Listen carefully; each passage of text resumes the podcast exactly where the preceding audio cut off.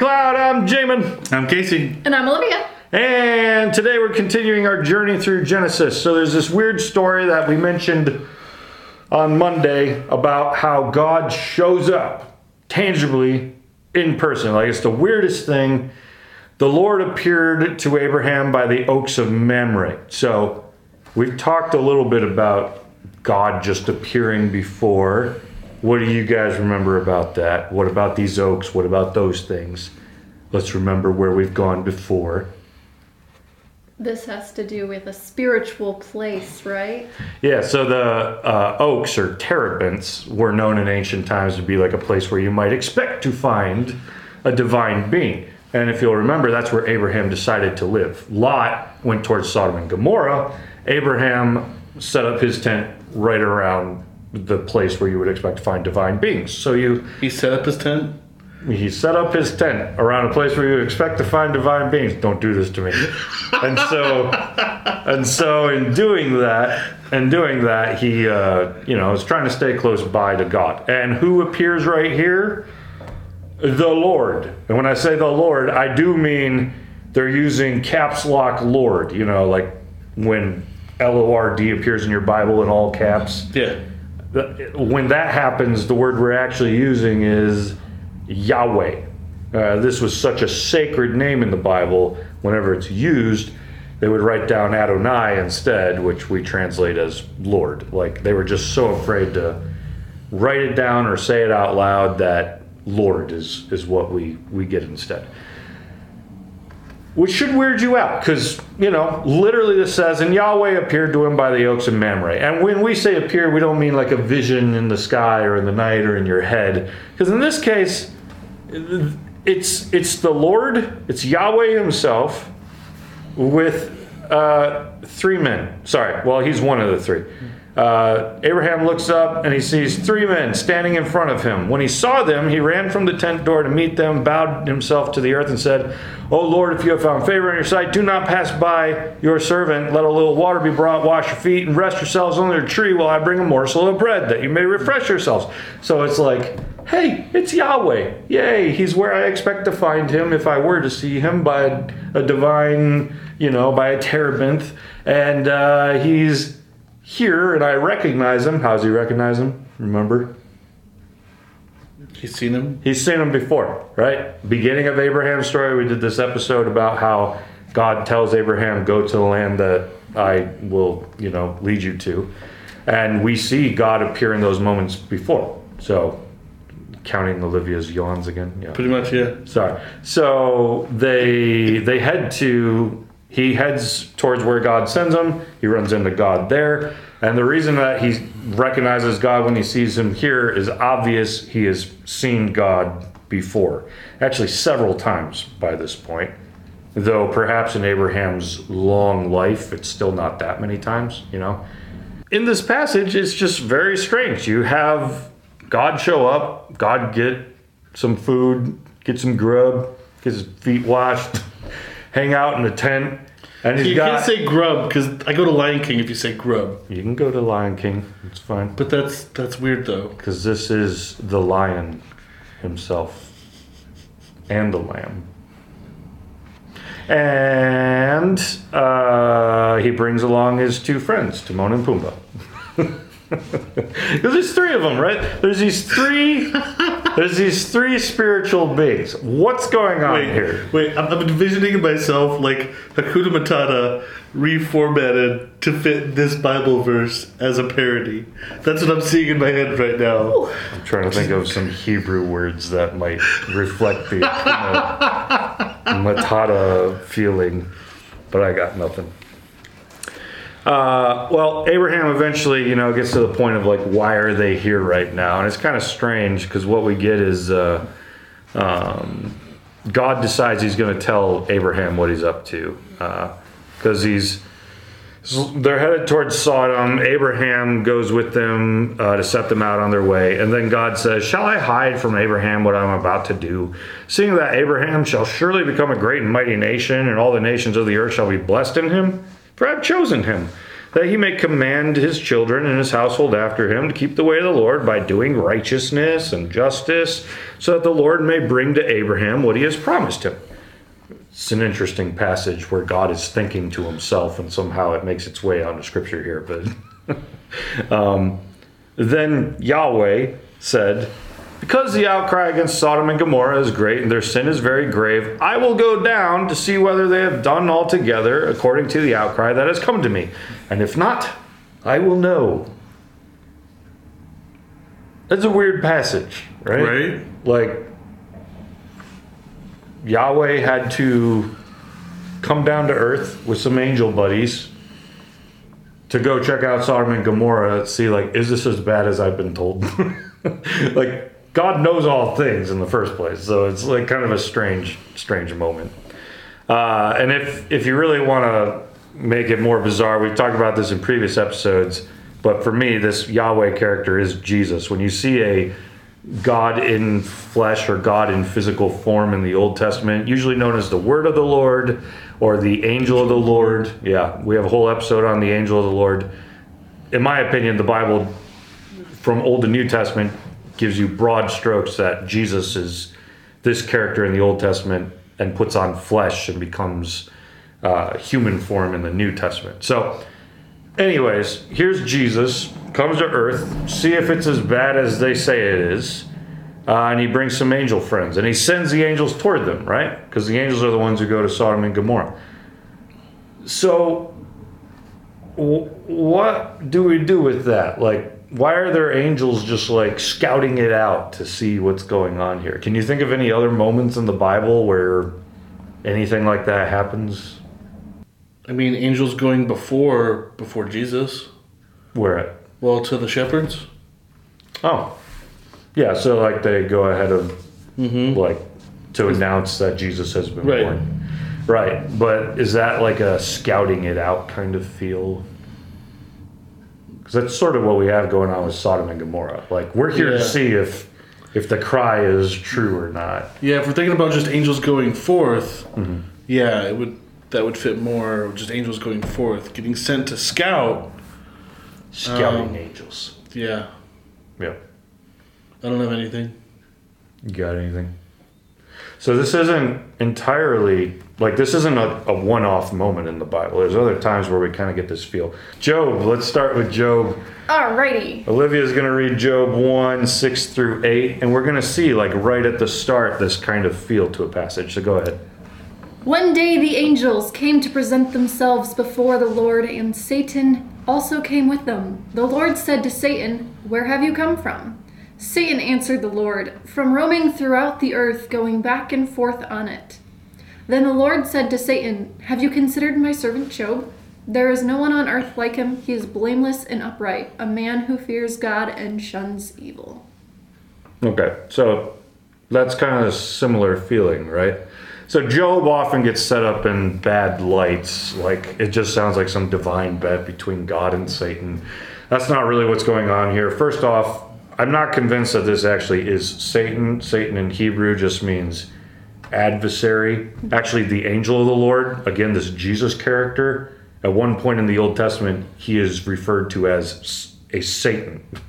Is Jesus Satan? No. No, obviously not. The reason that he's called a Hebrew Satan in that moment is because he's opposed to a guy named Balaam at that moment. He shows up and he's oppositional, he's an adversary to Balaam. Anyways, in the New Testament, Satan gets called Satan because this character in Job, like, we all remember that what this guy's doing, it just sticks. Whoever that ultimate bad guy is out there, this is the way that he acts. Like he's against humanity, he hates humanity, he wants to see us suffer, things like that. So this is like a character development that the Jews are going to remember later. Yeah, Satan, this ultimate bad guy that we know who he is, that's a good word for him, the way that this guy was acting. So the BBEG becomes Satan, even though he is the BBEG. BBEG? Big bad evil guy. Yeah. What? Hang on, say this again. Why do you both know this? It's a D&D term. oh, So like your ultimate villain, like your Uh-huh. final boss, is usually your BBEG, your big bad evil guy. okay. So there's always been this BBEG since the beginning of the Bible. In the Old Testament, we get a glimpse of an angel with a bad day, mm-hmm. who is just referred to as a Satan. In the New Testament, we look back at that angel with a bad day, remember the BBEG, and say, man, Satan's a good word for that guy. Let's just stick with that. Because he acted the same way as that angel with the bad. So we kind of track him with this. Yeah. This may not necessarily be Satan himself, but this angel stands as like a template of how Satan acts. Okay. With all that being said, the divine council is in session. That's how Job, that passage was. Like, God is just calling out uh, everybody to all the the spiritual beings to come into his courtroom. Uh, it says the sons of God came to present themselves before the Lord. Right, sons of God are spiritual beings that serve God. So they all come in, and a Satan, an accuser, was among them. This is a divine council, so we're thinking courtroom, right? Mm-hmm. So the accuser walks in, or we would call probably like what plaintiff. I believe his name is Ronan. Who's Ronan? Ronan the accuser. Oh, is this a D and D thing again? No, No, that's, that's an a Marvel. Avengers. Yeah. Oh, all right. okay, all right. So I know Marvel. Why don't I know this one? He was the big, or the evil guy. The for Guardians. BBEG. No, he was. the Ronan. He was just the evil guy for Guardians. Oh, okay. Well, also uh, Captain Marvel. Okay. Well, uh, all right. Well, before we throw too many Sorry. characters I can't remember. Um, this a spiritual being, a son of God, comes into the divine council and is an accuser. He's the plaintiff on that day, and he's got he's got some ideas for Yahweh. Right? He's like, God asks him, "Where have you come from?" And this accuser answers God, saying, "From going to and fro on the earth, and from walking up and down it." and the idea is like he's strolling about watching humanity and humanity sucks they're the worst like they're messing up over and over again this is his accusation humanity is not good god like they're not worth it like they suck uh, they're they're just they're crap. The- they're the worst right uh, and like that's not all said there, but you you understand what's going on, right? He's just like those angels walked into Sodom and Gomorrah to ch- scout it out, check it out, see if the accounts were true. This accuser is walking across the earth to and fro, and he just comes, and God's like, "Where do you come from?" Walking to and fro. God's immediate response is, "Have you considered Job?" Which is like a weird jump, except that we should be reading in all of this stuff about as he's looking throughout the earth, he's finding humanity's the worst. God's response, like Job, have you considered Job, is because is Job the worst? This guy's actually righteous. This guy's doing well. To which this angel with a bad day, who's not super into the way that humanity's acting, his response is, Well, of course he likes you because you feed him. That's a Charlie Brown reference when Charlie Brown's like, Snoopy loves me, and Lucy's like, No, you just feed him, so of course he loves you. It's the same. Too many references today. I mean, I, sure. It's the same thing here, where where this this angel with a bad day, hipster angel's just like, of course he loves you. You got this whole this whole fence around his life, like everything's perfect. This is actually where we get that term uh, uh, we use in especially charismatic circles all the time. Uh, oh, what is it? What's the phrase? A hedge of protection. Okay. That comes from Job. Is of course he likes you. You have a hedge of protection around him. Everything's good. He's got all the blessings. Nothing goes wrong for Job. But I bet you, just to prove to you that humanity truly is the worst, you take all that good stuff away from him, and he'll curse you to your face. He's just like everyone else. I walk to and fro. They're the worst. Job's no different. Now that's a very different setup to usually the way. usually we're just like, why would God do this? You know, really God's like trusting in humanity more than like angry hipster angel here. Mm-hmm. It's like, no, no, no. I'm telling you, like humanity's they they can they can do this. and Job is a, a good example, and we'll go ahead and test him to prove to you that humanity is worth it. Like that's a that's a much more beautiful depiction.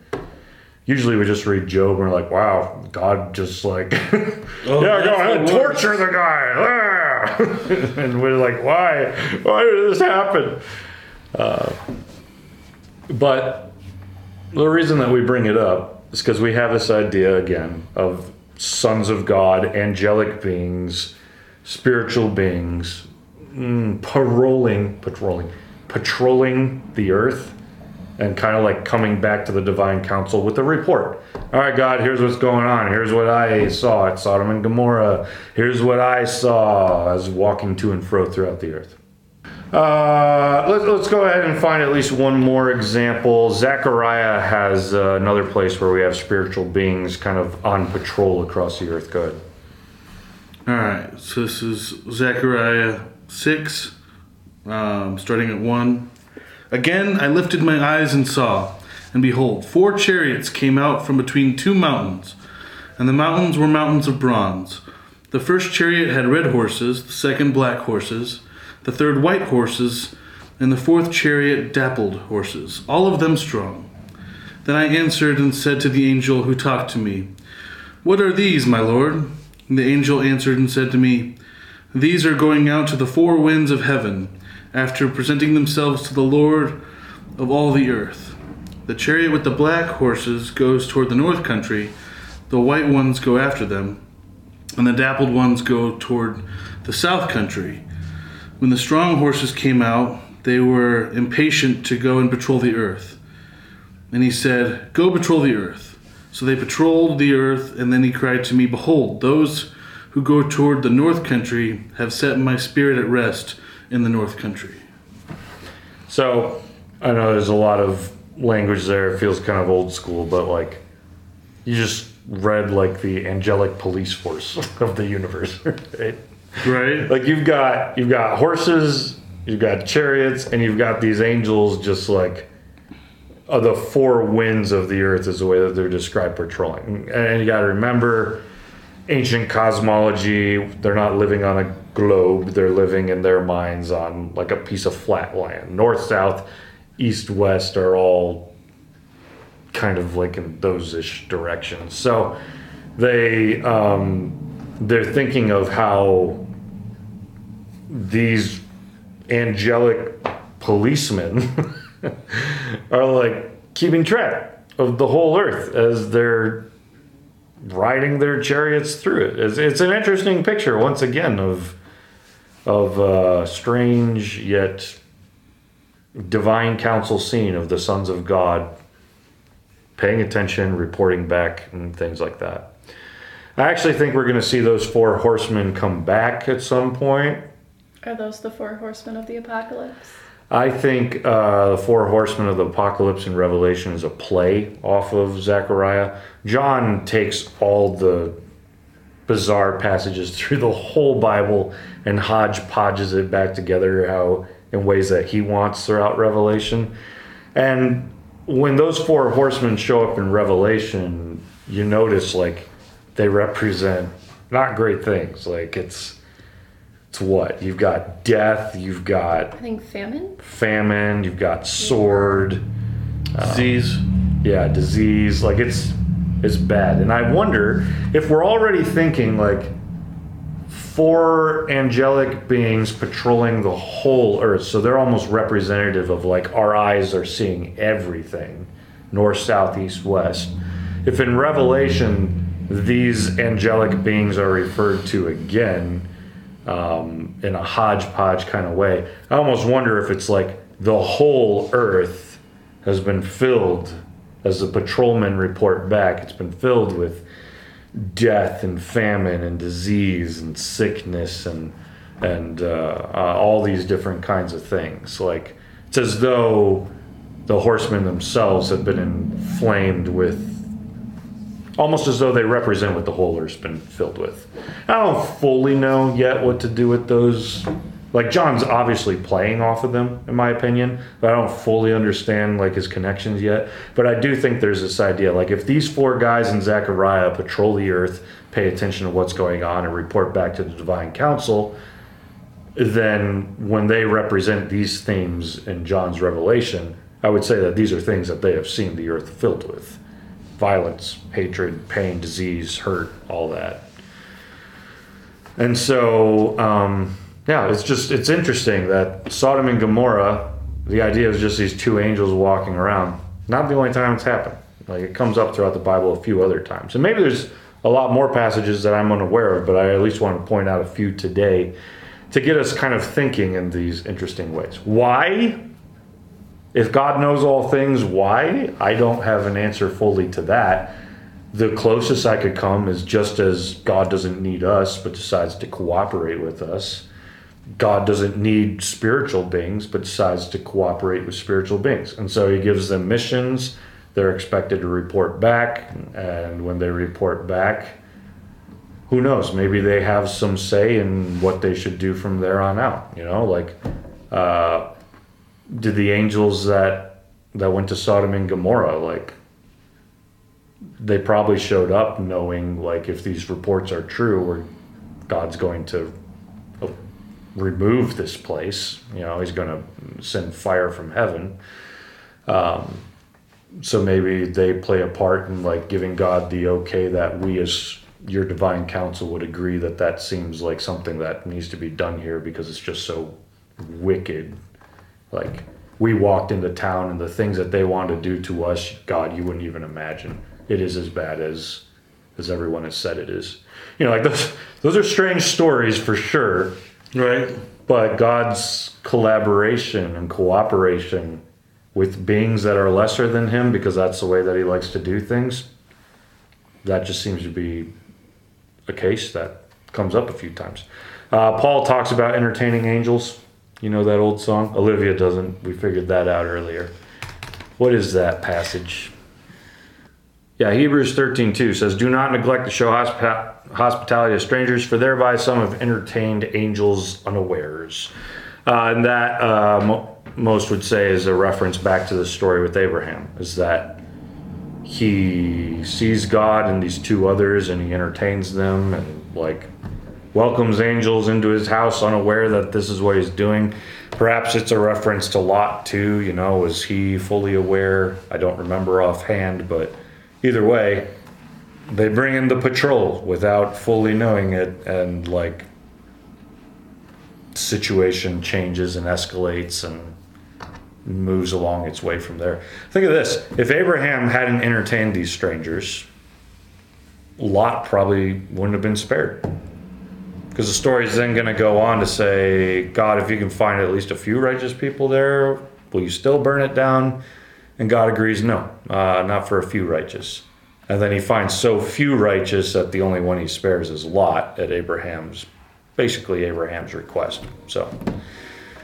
With that being said, strange stories in the Bible, the spiritual realm is a lot more complicated and confusing than you might think. And we've got 20 seconds to tell you what to do from here. Be sure to like, comment, and take a nap.